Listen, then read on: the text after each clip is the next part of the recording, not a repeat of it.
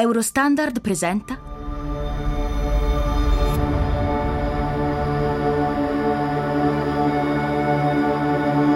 Sete. La grande transizione. Episodio 7. I can't breathe. Novembre 2036.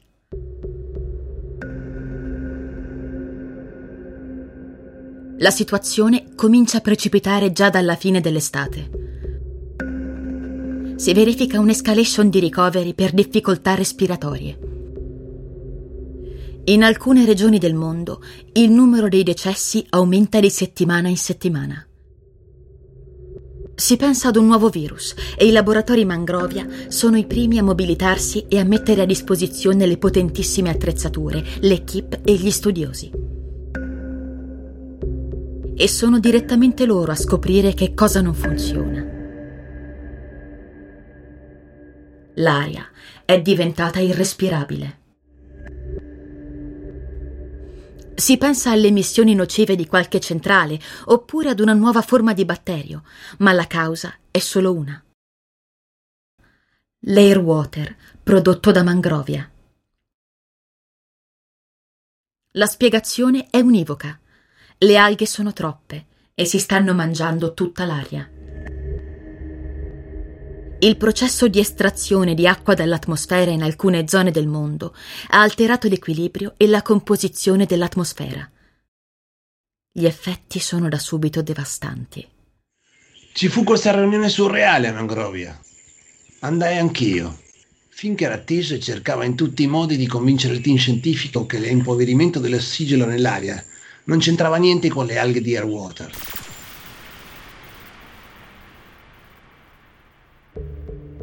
Ada è sconvolta, chiede una relazione scientifica, che non arriva, e poi le viene definitivamente negata. Le alghe di Airwater a quel punto sono il sistema più diffuso al mondo per l'estrazione di acqua. In tre anni, con un'escalation impressionante, Mangrovia aveva dotato di Airwater migliaia di città e regioni. In alcune aree gli impianti Mangrovia rifornivano tutti gli acquedotti pubblici e portavano l'acqua per le coltivazioni intensive. Gli effetti rischiavano di divenire irreparabili se non si fosse intervenuti immediatamente. Ma non intervenne nessuno.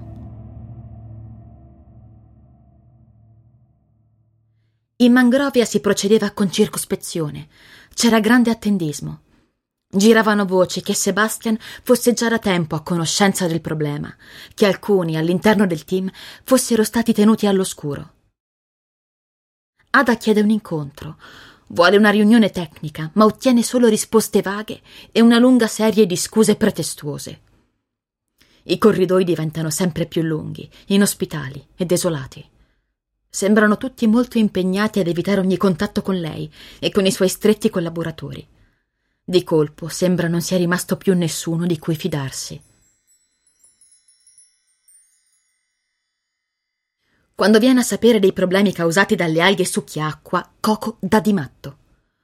L'unica cosa che Ada gli implorò di fare fu quella di non ritirare le sue quote dalla società.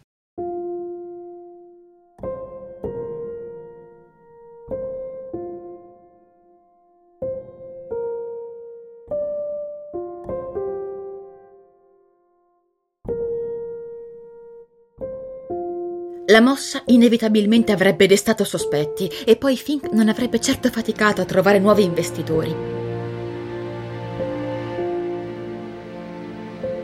Molto probabilmente era da tempo a conoscenza del potenziale letale di Airwater, ma aveva deciso di tacere e con lui gran parte del nucleo originario dei fondatori di Mangrovia. Perché?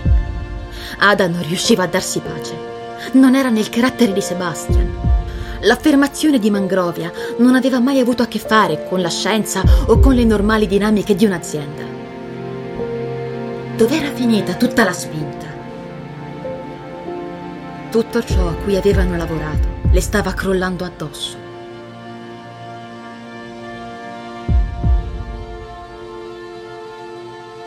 Bisognava restare, doveva restare dentro e farlo ragionare. Mangrovia era diventata l'espressione più banale e brutale del potere di Fink, ma su tutta l'operazione si allungava l'ombra manipolatrice di Martin Newport, il ministro religioso, capo spirituale della setta dei Clearwaters. A quel punto ho chiamato Ada e ho vuotato il sacco. Avevo trovato un bel po' di roba su quel santone figlio di puttana. Prima di darsi alla spiritualità, gestiva una catena di centri di chirurgia estetica in Michigan. Andava a scuola con la sorella di Fink. Da tutti si faceva chiamare Martin Newport, ma il suo vero nome era Martin Torres. Risultavo incriminato per truffa ed era stato più volte denunciato per aggressione. L'ha sempre fatta franca. Quell'uomo non meritava di stare a piede libero.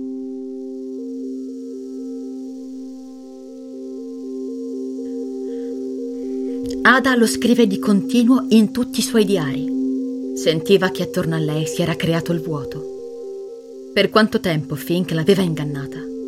Mangrovia aveva preso il controllo della gran parte delle aziende di riconversione energetica, come del settore medico e scientifico, ma più in generale era la libertà e l'enorme consenso pubblico di cui godevano i due leader a preoccuparla.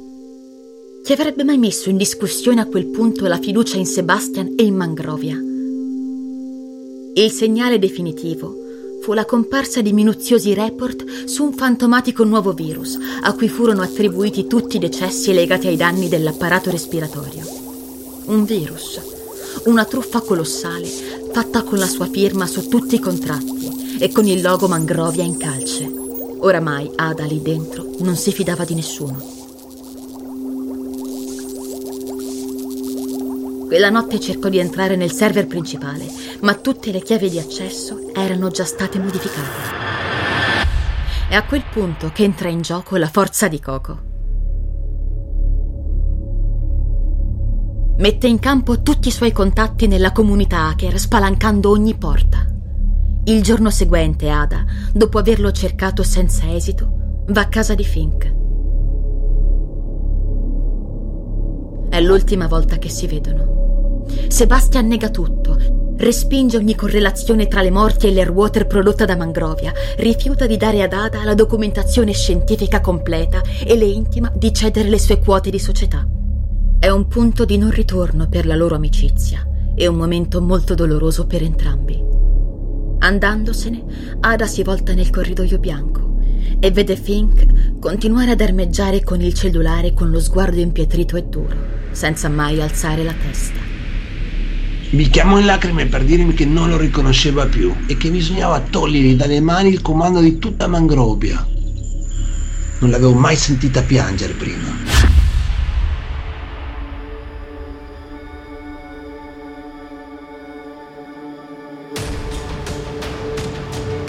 Sete non è solo un podcast, ma un gruppo di persone che si impegnano e si interessano al problema della scarsità idrica. Quando parliamo di acqua, Parliamo del nostro futuro e del destino di tutto ciò che ci circonda. Per rimanere aggiornato, iscriviti alla newsletter. Siete newsletter chiocciolagmail.com. Se ti è piaciuto, dillo a qualcuno. Sete. Un podcast di Eurostandard prodotto da Osuono Mio. Scritto da Gianluca Taraborelli. Musica e paesaggi sonori Emanuele Lapiana. Proofreading e coordinamento Massimo Monti. Voce narrante Federica Simonelli. La voce di Coco Morales è di Gaston Pisoni. Illustrazioni di Anna Formilan.